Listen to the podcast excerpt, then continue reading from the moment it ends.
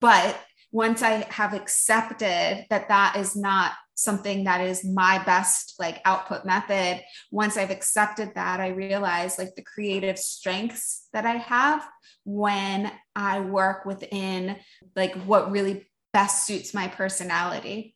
And it's a tough world because we can't always do what best suits our personalities right? Within like a standard working world. But one of my hopes is that as I talk more about things that I've found that have really worked well for me, that maybe people will rethink uh, the traditional structure that is so geared towards that extrovert ideal. And um, it's just not the only way.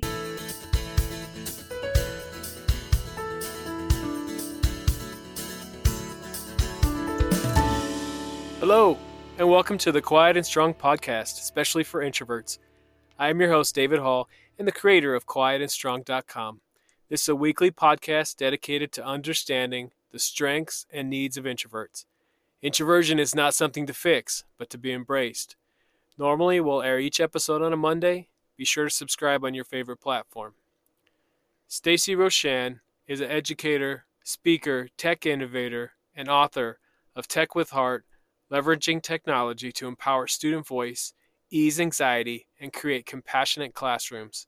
She is passionate about discovering and sharing innovative ways to leverage technology to deepen relationships, build confidence, and create a safe learning environment where every student feels empowered to share their voice. Her work has been featured in USA Today, The Washington Post, CNN, and PBS NewsHour. In addition to teaching high school students to love and understand math, Stacey works closely with faculty to design tech infused lessons aimed at providing the optimal learning environment for all students. All right, hello and welcome to our guest Stacey. So great to have you on the Quiet and Strong podcast. I'm so excited to be here with you. Stacey has written a wonderful book called Tech with Heart. As I said in the intro, Stacey's been a math teacher and we are going to get into that. But before we do, I want to know more, Stacey, about your journey. You know, discovering that you were an introvert, and then what made you decide to be a, a teacher, and more specifically, a math teacher.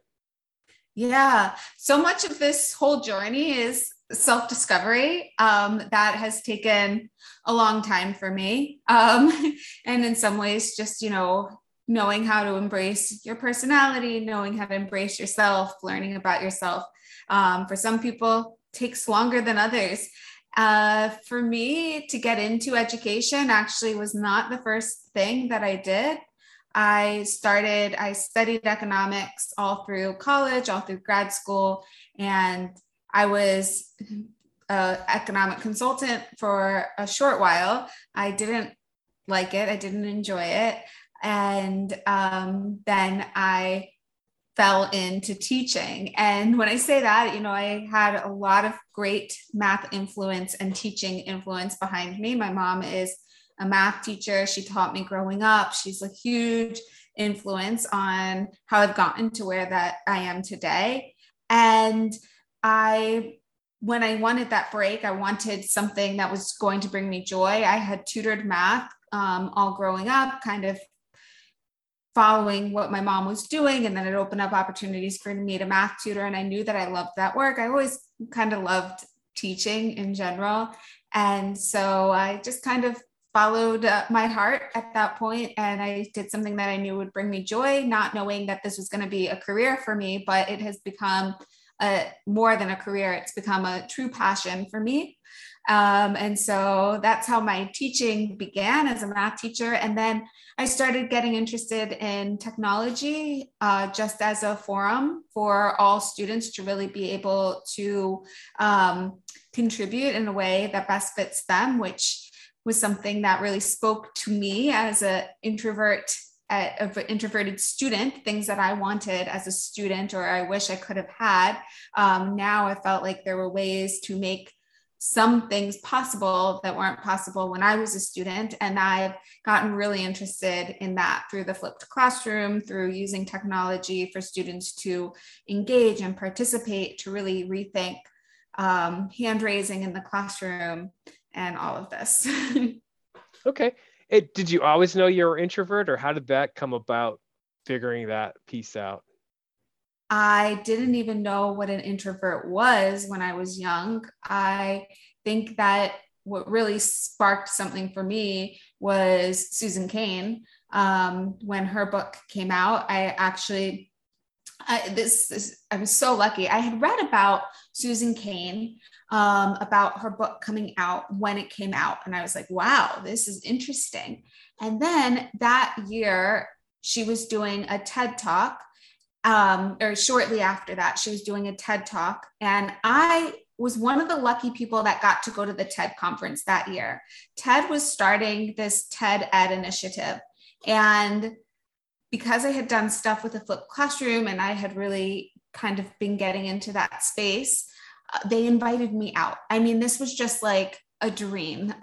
and I went and that year was the year that Susan Cain spoke and I actually got to see her like on the live stage. So somebody that was already going to speak to me through what she was saying just like being there and seeing it live and it just um, it was really transformative for me as a person um, in learning about myself knowing that I could accept myself just like sometimes we doubt whether or not we can accept certain things about our personality. And I had a hard time getting to that place because I honestly didn't know a lot of people like me growing up. And um, even though I could say that my family members could probably relate to some of this, again, it was like very different. Um, and then it also really transformed what I was doing in my classroom because so much of the time I, I was thinking about, you know, if somebody came and observed my class, what things are they looking for? Things that they are looking for that tend to be on a checklist are like, is everybody in the class participating? Is everybody in the class equally getting called on? You know, and all these things that are traditional markers of participation were things sometimes against what I wanted to do because it was against what I felt um, I needed as a student. Like some days I just needed to work on my own. And I think that's an okay thing to do, but I wasn't sure it was an okay for, thing for me to do in my classroom. Right. And so after I heard Susan Cain talk, and I just thought, I've thought so much about this topic and I've evolved over the years but just the realization that you know sometimes it's okay to give students a quiet space. Sometimes it's not just okay but it's the best thing you can do. It's not the only thing that should be done. It's important um, you know that we require students to get outside of their zone of comfort. We require them to learn how to work collaboratively.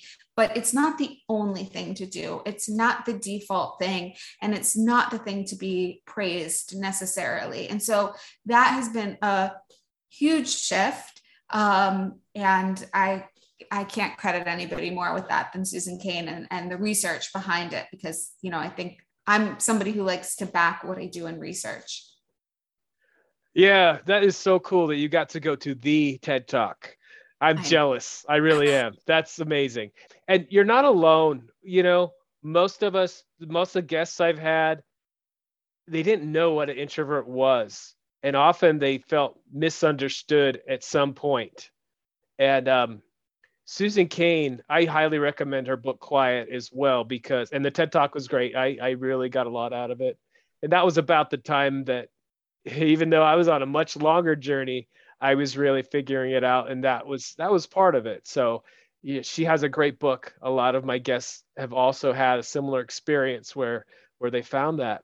And again, we have so many different strengths and needs and you're helping students understand their own strengths and needs. We're going to get into that. And i love in your book you said basically you were being the teacher that you needed you know when you were in school and i love that. Um, yeah. introversion is with us to stay it comes to us naturally but what we really have to do is celebrate it you know like it comes with a lot of great strengths just like for you for me for your students what's a strength that you have as an introvert? Yeah, and learning to embrace that. I love that you said that because that's been the hardest part, I think, of the journey for me. Um, so, you know, I, this isn't necessarily uh, an introvert thing, but I am a quieter, like processor thinker. I also think it's part of what makes me so good at math. Like I'm a very analytical thinker. Um, and I'm very good at problem solving. So along the way, like how I've found my way to the the path that I'm on right now is a lot of just like um, you know, like I work in ed tech now, but was I ever like really trained in in this type of thing? No, but I can look at a problem and really analyze it well. I think that's something that I'm really strong at, but I'm able to do that work when I am able to carve out like quiet time. I can sit down and do 90 minutes of focus work really well. Now, there's other people who can be better like managers and they can really chunk off time and you know have 20 things that they're juggling at once and and they can do that and I can't like but once I have accepted that that is not something that is my best like output method. Once i've accepted that i realize like the creative strengths that i have when i work within um like what really best suits my personality. And it's a tough world because we can't always do what best suits our personalities right? Within like a standard working world. Um, but one of my hopes is that as I talk more about things that I've found that have really worked well for me, that maybe, um, you know, people will rethink uh, the traditional structure that is so geared towards um, that extrovert ideal. And um, it's just not the only way. Oh my gosh. So that's why we're talking. That's why I do this show because it's not the only way. And I love how you described how it absolutely those are introverted gifts you described. And we're not saying extroverts can't do those same things, but it's different. Mm-hmm. You know, mm-hmm. you're a deep thinker and you you you you've embraced that and it you've come up with some great things. And those are absolutely introverted gifts. Um, is there any like a gift because we're not all the same you know we're both introverts if we talked a while we would come up with some things that were the same and some things that were different is, is there something that you've seen in a student that that you know is because of their introversion yeah so um this goes along with like when you were talking about misconceptions about introverts i think oftentimes an, a misconception is that they are quiet or that they have less to say and that's really far from the truth. I'm actually one of those people. Like, once I start talking, I love talking. Like, I am really enjoying talking to you right now. And I sign up to do podcasts all the time because I enjoy the conversations. And I am a deep thinker, you know, and I just like, I knew that being on your show was going to push me to think in a different way because this is outside of what I typically talk about a little bit. And I'm like ready for the challenge and I'm excited for it. And I know I'm going to discover things about myself as we talk today. And I've noticed that same thing with my students that when I open up forums for them to express themselves comfortably, all of a sudden, like they'll talk and talk and talk. So I've seen this. I think one of the most powerful tools that I've seen this with is Flipgrid, which is just a very simple way for me to say, hey, go home and record yourself on video, chat things out. Sometimes I make it private. So it's just between me and the student. Sometimes I make it for the full class. I found that it doesn't really matter that much if they're talking to the full class or if they're talking to me, which actually was a little bit of a shocker. I thought that they would be maybe they would open up a little bit more if they were just talking to me. But what I found is that what was really important is that I'm allowing them to record on video. It doesn't even matter really who I'm having them share it with.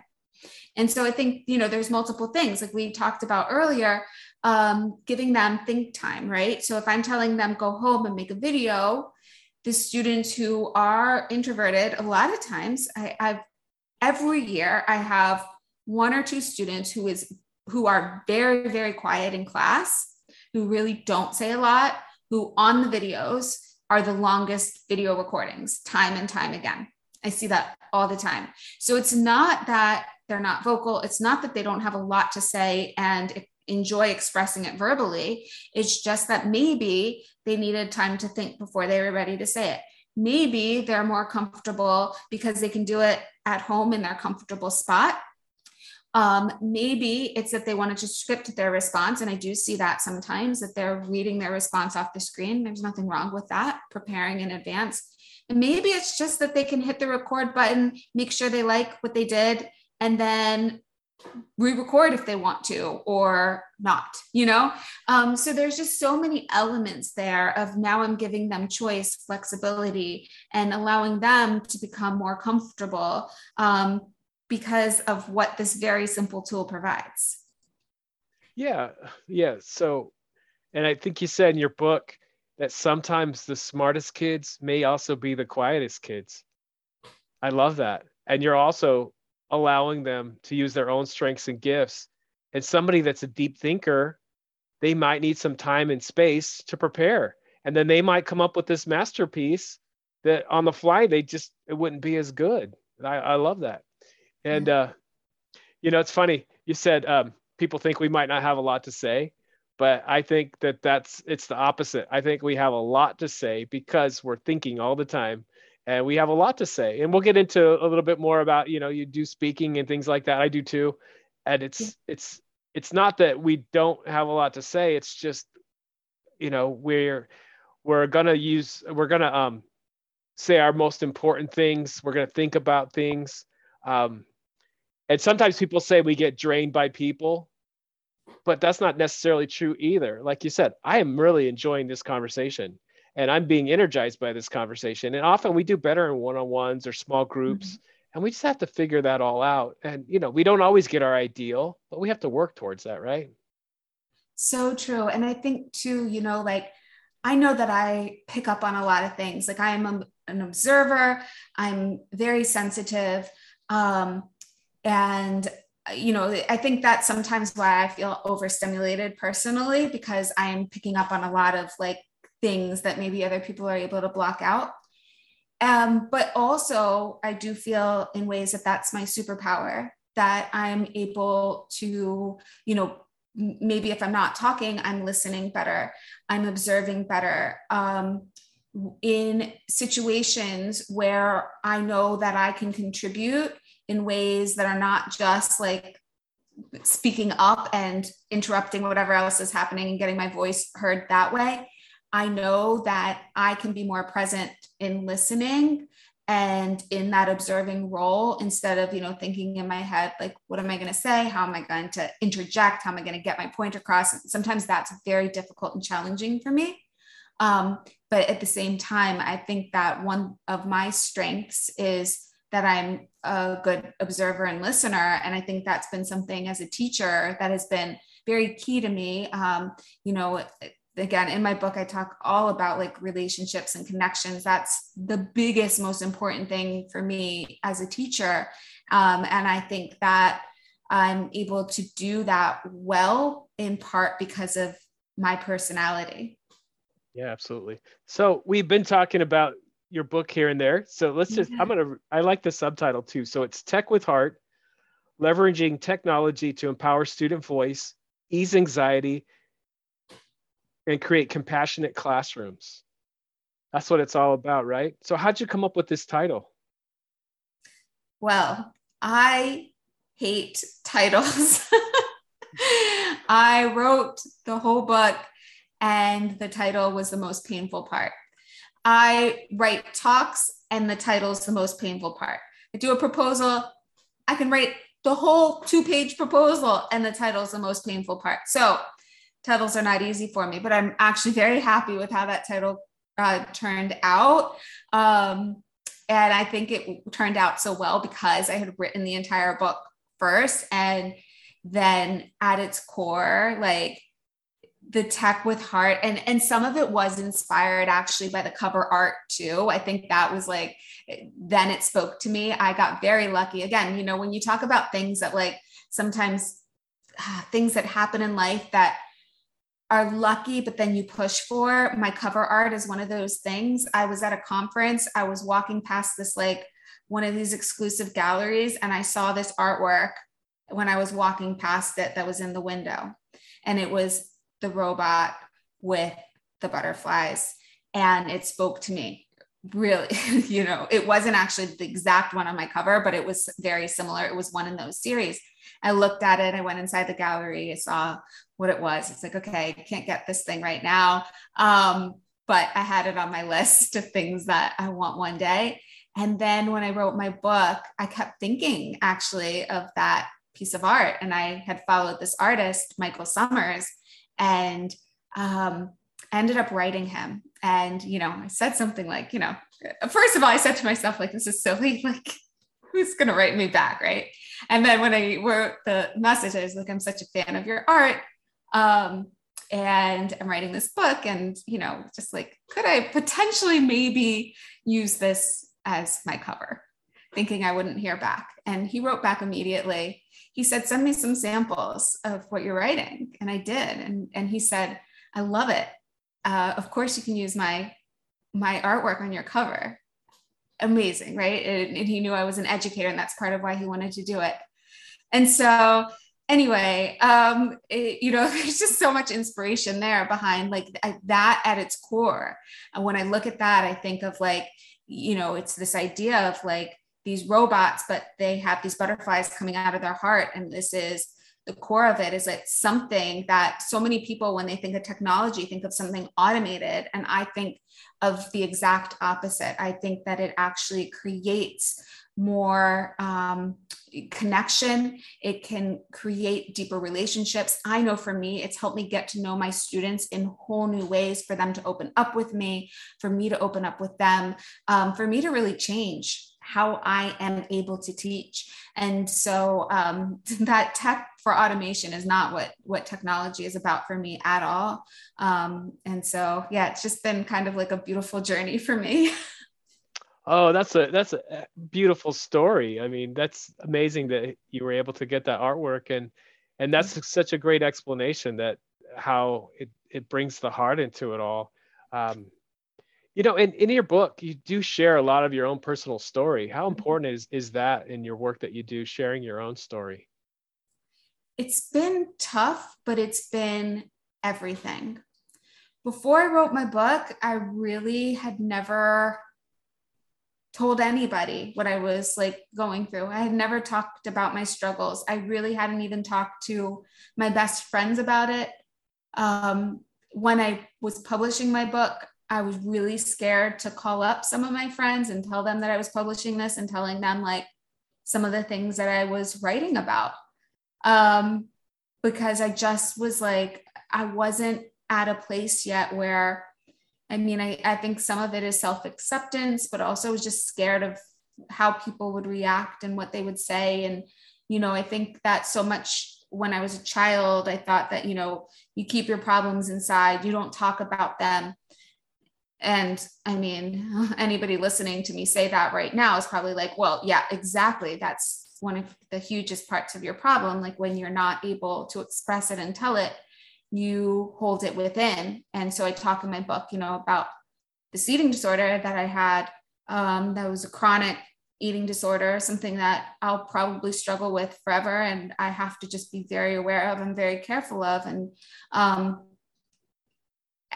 I wasn't able to express that before. So all of what I was holding in was exasperating, exasperating that problem, right? It was making that worse um, because I was like trying to hold in a secret that couldn't really be a secret, right? I think the same thing with people who are introverts. And I know that at times I felt like I tried to be something that I wasn't, and it it harmed me because I wasn't embracing me and I was wearing myself out in ways like, you know, I was trying to just be really lively at things because I felt like that was better. Um, and I'm sure we'll talk more about like just teaching in general um, in some of the ways that like we think about participation and and ways that we grade students and expectations that parents might have and pressures that parents might put on their children too. Um, but some of those things that mm, maybe were more in my head of, of what would please other people. I'm a people pleaser to a fault. Like I, again, I talk in my book about being a perfectionist, which has been really hard. I think more about what others might be thinking than what I might be feeling myself. And so all this has just been a journey, a, a journey of self exploration and as I've accepted myself more, I've found that I'm able to talk more. And part of the reason that I found that I'm able to talk more is through amazingly supportive people that are out there. As I've talked more, people have said like they can relate. People have messaged me personally. People have connected with me and said it on social media. And the way that I feel that I'm actually making an impact is like that's the biggest thing. So that's the biggest encouragement that I can get. And I will continue doing this work as long as I see that I'm able to help other people. Oh, thank you so much for sharing that because there are so many people where that don't feel that they have a voice or don't understand their introversion and they think they're alone. Mm-hmm. And I mm-hmm. mean, if you're listening, you're not alone, you know? And there's things that you can do to have that voice and get what you want out of life too, but understanding who you are. Um, so again, that's so important in your book to really give all kids a voice. Um, tell us how you know you've, you've talked a little bit about it so far but you know how, how do you do that how do you use technology to do that to create that inclusive classroom that's so important yeah so my tech journey really started with um, what's now called the flip classroom. So making videos um, so that I could make the classroom space more participatory. So something about that is just, you know, giving students choice um, over how not not choice over what they're watching but choice over how they're consuming that information so what i mean by that is you know some people again like as we're talking about ourselves and being processors like i know that when i was in school and watching things scribbled on the board. I was scribbling it in my notebook as I saw it scribbled on the board. I wasn't able to process it. It wasn't until I went home the next that evening that I was able to think about it and, and work it out in my own head because it was all jumbled when it was coming out of the teacher's mouth. And it, I wasn't unjumbling it when I was writing it on my piece of paper. I needed time later to go through and process that. And that's just how my mind works. Now, I will tell you that I thought that that meant that I wasn't smart enough when I was growing up. So this again was like my own me in my head telling myself like other people can do that. They're better. They're smarter. It didn't matter if the, by the next day I had figured it out and I could solve more problems than somebody sitting next to me because things were not not like unjumbling themselves from when it came out of the teacher's mouth to my notebook. I felt like, you know, there was something that wasn't as good about me. So now when I'm putting that control into students' hands with them being able to watch a video, them being able to press a pause button, them being able to do that for homework at night so they can come into the classroom having been prepared. Um, and then I have my other students, you know, I have some of them who watch it at 1.5x speed every day and they're great with that like and actually they're happier because now they can watch me at 1.5x speed in the classroom they would have gotten they would have gotten bored, right? So we have all different types of learners. We're talking mainly about introverts, but we have all different types of learners. So how can we create these opportunities to really um, allow everybody to consume information and produce information in a way that best fits them. So that's that was the beginning was really just making videos that students could do at home and then in the classroom I was able to open up more collaborative spaces so students could problem solve together then as i learned more you know then i gave students opportunities sometimes to sit alone if they wanted to. They couldn't sit alone every day though. It just it was you know became a very much of a classroom environment where we were working on problems collaboratively where I was able to put more ownership on students and I was able to facilitate their growth. So I could really be a guide in that process because I was able to listen instead of being stuck at the board talking so long. And then I started exploring tools like I talk in my book about Pear Deck, which has been a really um, important tool for me, which is just a way to add interactivity into your Google Slides. And so I use that for every warm up instead of doing a warm up where you know, I put a problem on the board and then ask people to raise their hand to respond or ask people to call out and help me finish the problem, which is what I was doing before. You know, maybe I would pause and, you know, say, look, what's the next step or whatever. Now is a I'm able to with Pear Deck put a problem out there and then allow all students, like I give wait time. So all students can write something down and then I can project all those answers. I can actually project them anonymously on the board. We can talk about correct answers, incorrect answers without me calling any individual student out. And we can really talk about like the thought process. So something that I love doing sometimes is even somebody's answer that might not be fully done.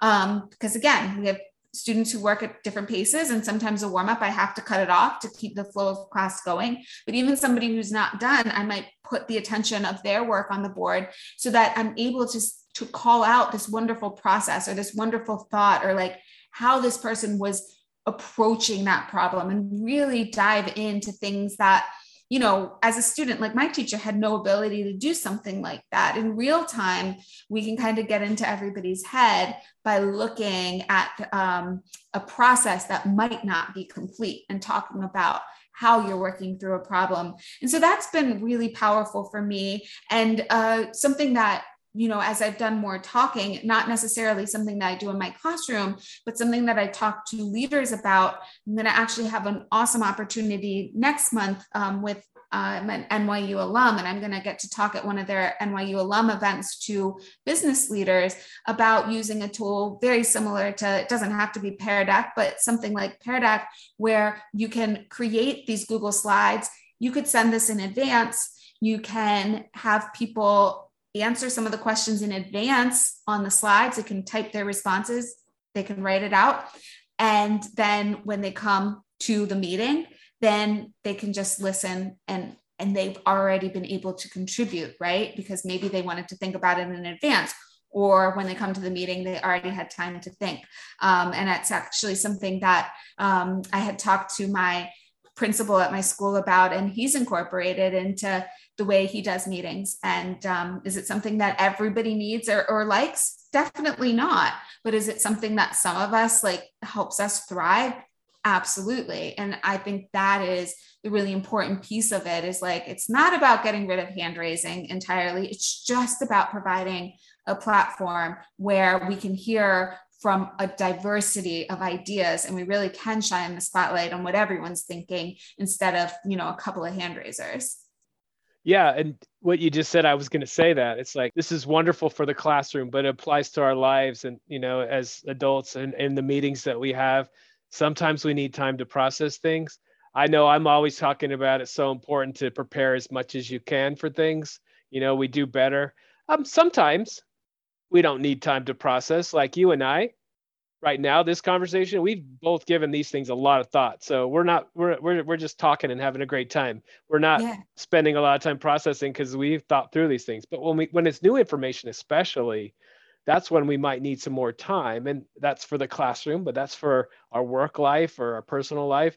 Uh, or you know we might need to prepare and man i can't help but think back to my school days and you should have been my calculus teacher because it didn't go like this yeah. The times have changed, luckily. yeah, for sure. And you you've you've talked about the importance of connecting with your students. And mm-hmm. again, that's so important. We all need connection, introverts, extroverts, everybody. How do you connect with students, especially the quieter ones? So again, I feel like giving a variety of platforms for expression has been something that's been really key for me. So, um, you know, it, and it's simple. It's like simple things. Like none of what I'm going to say is groundbreaking. It's just making the time for it and making the space for it and then also being responsive to it. So that's another really important thing. Maybe rethinking as a teacher how you're spending your time, like what things you're maybe grading versus what things you're just listening to and then reacting to. And when I say reacting, like, you know, how you're then the, I think that makes the connection with the students. So, you know, let's talk about some just concrete, simple examples. One of them is when I make the videos, like students watch the videos and I embed questions in the videos because I think it's very important that, you know, students are able to kind of do on the spot learning checks. So most of those are multiple choice things. Students get on the spot feedback. I get all that information before class starts. But I also leave a space there where, you know, maybe I have students just summarize their their what they took away from it. So I can really get some insight into like what were your top takeaways? So I can see are they um are, are, they taking away what was core in it or did they miss that core essential idea so a simple question like what were your main takeaways can go really far in connecting me with the student but also a question like what what did you struggle with today? Just a simple open-ended type question. Giving that space leaving that room right in the homework that they're doing so that while they're watching it like they don't need to email me separately.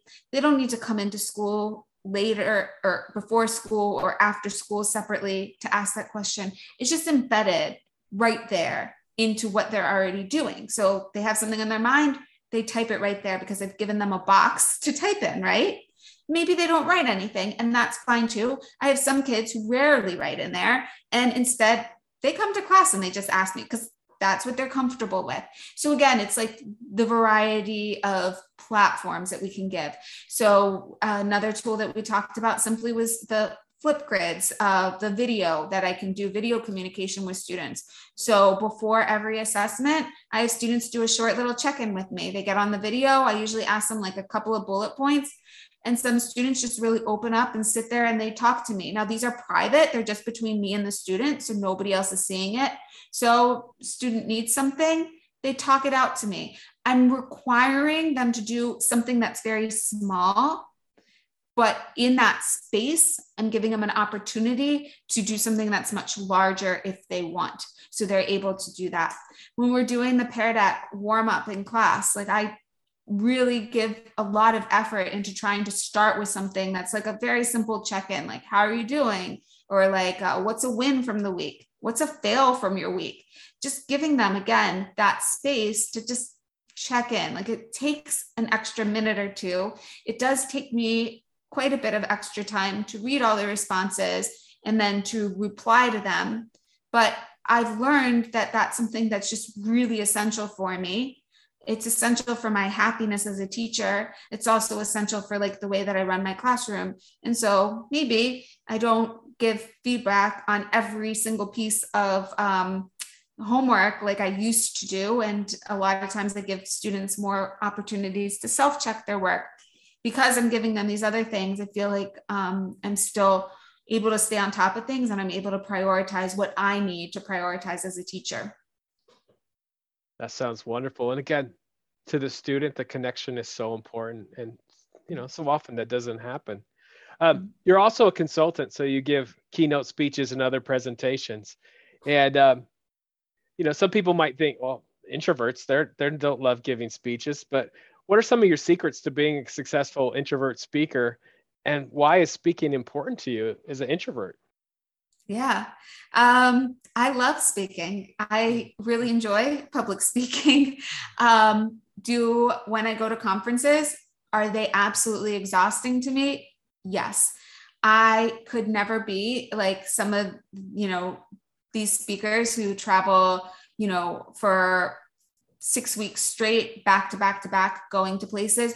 I could never do that. It would not be healthy for me whatsoever. Um, I've been at times, you know, I've tried to do too many things back to back, and I know that it's taken a toll on me. So it's not that I don't love the speaking part, it is that being in those large spaces is exhausting to me and draining to me. Um, I've learned sometimes when I go to conferences that it's okay for me to say no to the night event where everybody's going out and for me to take that time to just like be kind of quiet and and just process whatever happened in the day and I've learned that it's okay to do that and that was something that was really a big piece of discovery for me. It's also hard because we all have this fear of missing out, right?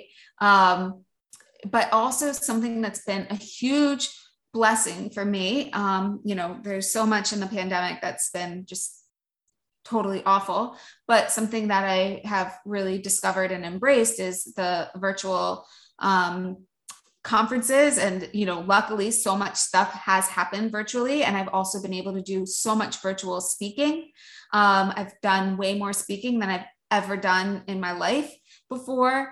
And it's something that I really, really enjoy. And it's something that actually works super well for my personality. It works really well for my message. Sometimes I feel like um, my virtual presentations are way more effective than my face to face presentations because I can engage my audience in exactly what I'm talking about. Like, all right, I'm talking about this, but now you're going to experience it.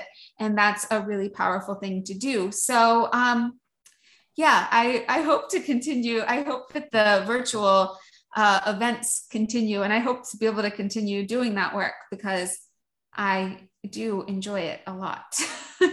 yeah. Um, you know, I think virtual events are here with, you know, here to stay, but also you know, hopefully the in person they're starting to really open up again. I just went to a conference and gave a presentation, and I like doing both. And so, yeah, I think I think definitely the virtual is here, and, and it has a great place. And you know, it's you busted another myth there. Introverts can love public speaking. I do too, but you have to, and you did a really good explanation that you have some boundaries, and if you can figure out those boundaries, like, hey, you know what? I'm not going to go to the to the event tonight because I I'm just going to go back to the room and you know chill out for a little while. Um, also, I know with public speaking, I love it, but I really need to prepare and think ahead of time. What am I going to say? You know, yeah. I just all of that good stuff. So we love to public speak, but even things that we love can be draining to us. And we just got to get to know those things as an introvert. What drains me? And wh- how do I recharge? And uh, let's let's talk about that as being a classroom teacher. When you're a classroom teacher, how do you recharge with that when you've got back-to-back classes all day? You love teaching because again, some people might have a silly idea that teach introverts don't like to be teachers, but that's crazy. There's a lot of amazing introvert teachers, but you have back-to-back classes. How do you recharge? What's your strategy there? Yeah, so you know, it's funny because I went from teaching where, you know, I was teaching five classes a day to then um, an ed tech job where I was teaching one or two classes a day and then working with teachers.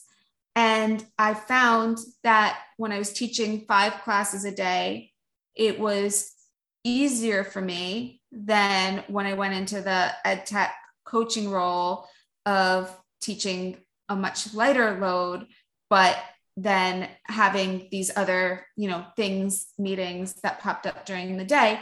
Um, and so I don't think this is so, I don't think this is totally an introvert thing, but I'm like somebody who just likes to know um, when things are happening. So I felt very much like I knew I could control what my day looked like as a teacher because I knew exactly when I was teaching my classes and I had planning periods and I knew what spaces to go to in some of those planning periods. Like, I mean, obviously, sometimes students would meet with me, come in for um, extra, you know, like they needed extra help and they would arrange a meeting with me if they had a study hall at that same time.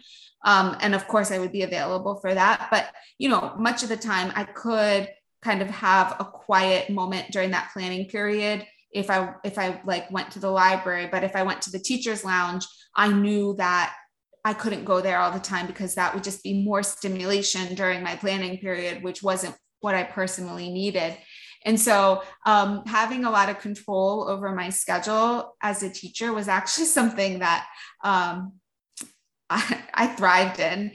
Um, whereas when I went to more of uh, ed tech coaching role, that's something that has been challenging for me, just like the amount of like spontaneous meetings and, um, you know, just like there's always something popping up, um, which again, it's work that I enjoy and I love. And so I think that was something that, you know, t- at times it's been very difficult to embrace my personality because it's like I enjoy I enjoy talking to people. I enjoy working with people all the time. I enjoy brainstorms all the time. It's just that I can't do it all the time. And so, um, you know, I think it's just like this is where I think sometimes it's hard to embrace uh, embrace that piece of your personality because it feels like it's counter to sometimes like what does get you excited. It's just that overstimulation isn't always a good thing. yeah, sometimes you need a break, and that's interesting. So you're saying as a teacher, you have some structure so you can plan. Okay, I know I got these three classes, but then I have planning period, or then I'm going to have lunch.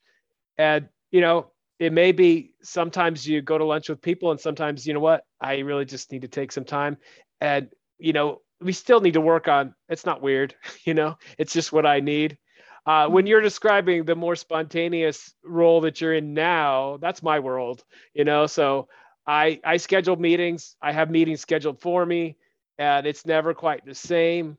Um, one thing I've done is I've just blocked off the first 90 minutes of my day that normally people aren't going to schedule meetings for me, and then I look at my week, and sometimes I might just plug in.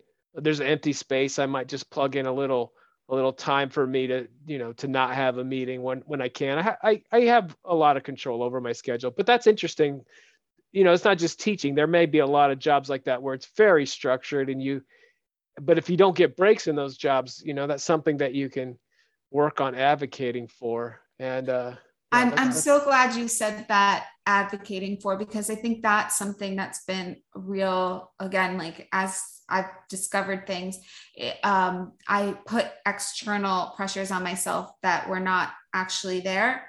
And so once you know you sometimes when you ask your supervisor you ask whoever and you say this is what i'm struggling with um, you know like you already i already had permission to do some of the things that i wasn't giving myself permission for. And so i think that sometimes we put all these pressures on ourselves that aren't actually there uh, just because we think it's like quote unquote normal because we see other people operating like that.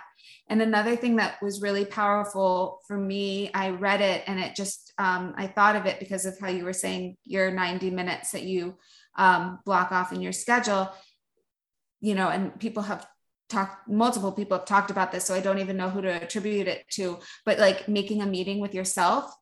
So it's okay sometimes, like I make meetings with other people all the time and I'm going to hold to those meetings. It's okay sometimes to make, uh, put on my calendar a meeting with myself that I know that I need the 60 minutes to process whatever notes or process whatever I had done from the morning and hold that meeting just like I would hold a meeting with a colleague.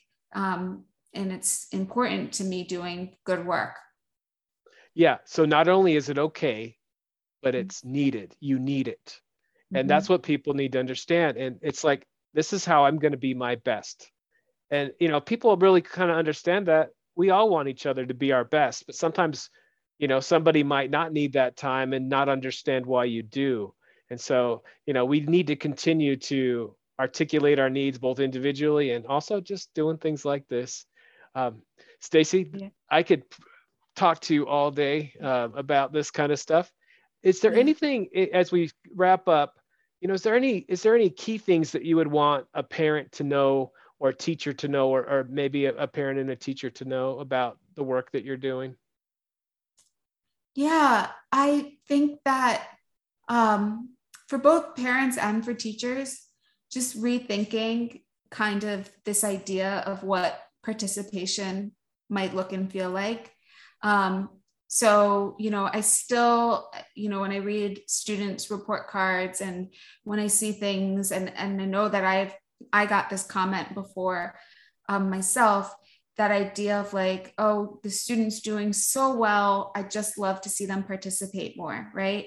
Um, and sometimes I know for me, it wasn't that I didn't want to participate, it's just that I didn't have the answer right then and there, or I didn't have the forum to express myself.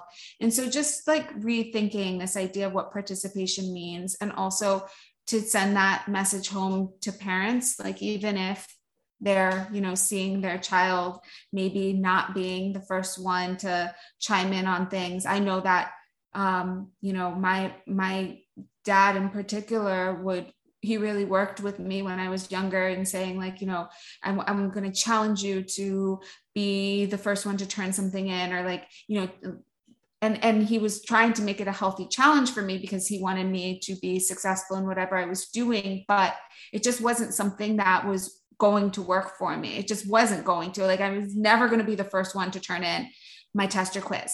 It didn't matter how much I wanted to do that. It didn't matter how much I would practice for it. I just that's not what I could do without actually finishing the test, you know? So I but there wasn't that awareness right back then. And so if i could say something to parents it's just that it's not necessarily the only way and that um, you know this extrovert ideal is not the only way. The way to get your voice heard is not only by speaking up in class. And i think that you know we can say good and bad things about social media all day but you know if we even look at a platform like tiktok like kids are getting their voices heard on TikTok. They're really getting creative in how they're expressing themselves. And I do think there's just going to be so many more ways for people to make their ideas seen and heard in meetings in the corporate world um, that is different than what we grew up with and um, you know i think it's important to think about that as as we push our kids um, towards, you know, we want to push them outside their comfort zone. We want to push them outside of, you know, like we want to help them grow, but also just allowing them to embrace who they are. Yes. And again, I told you, I love your book. I think it's it has yeah. it's for teachers, it's for parents, it's for introverts whether they have kids or not, you know. It's for extroverts to get to know introverts. It's it's I really enjoyed it. So, where can people find out more about your book or the great work that you're doing? Thank you. Uh, my book's on Amazon. That's the easiest way to to get it. And then I'm on. I'm most active on Twitter. I'm at Buddy XO. I also am on LinkedIn a lot, which you can just look up my name, Stacey Roshan. And I also have a website that is techiemusings.com and I have a contact form there. You can always email me. I, I really do. I love talking to people just in my Absolutely. own way. yeah. Yeah. That's, that's it right there. You know, that, yeah. you know, we, we have a lot to say, but you know, there's certain things that we need. So I will put all your information in the show notes and Stacey, it's been such a pleasure to have you on the show. Thank you again. Thank you. Thank you so much for joining me today. I look forward to further connecting with you. Reach out at david at quietandstrong.com. Check out the website, quietandstrong.com. I'll add social media channels for me and my guest to the show notes. Please comment on social media posts. Send me topics or guests you'd like to see on the show. There's so many great things about being an introvert, and so we need those to be understood. Get to know your introverted strengths and needs and be strong.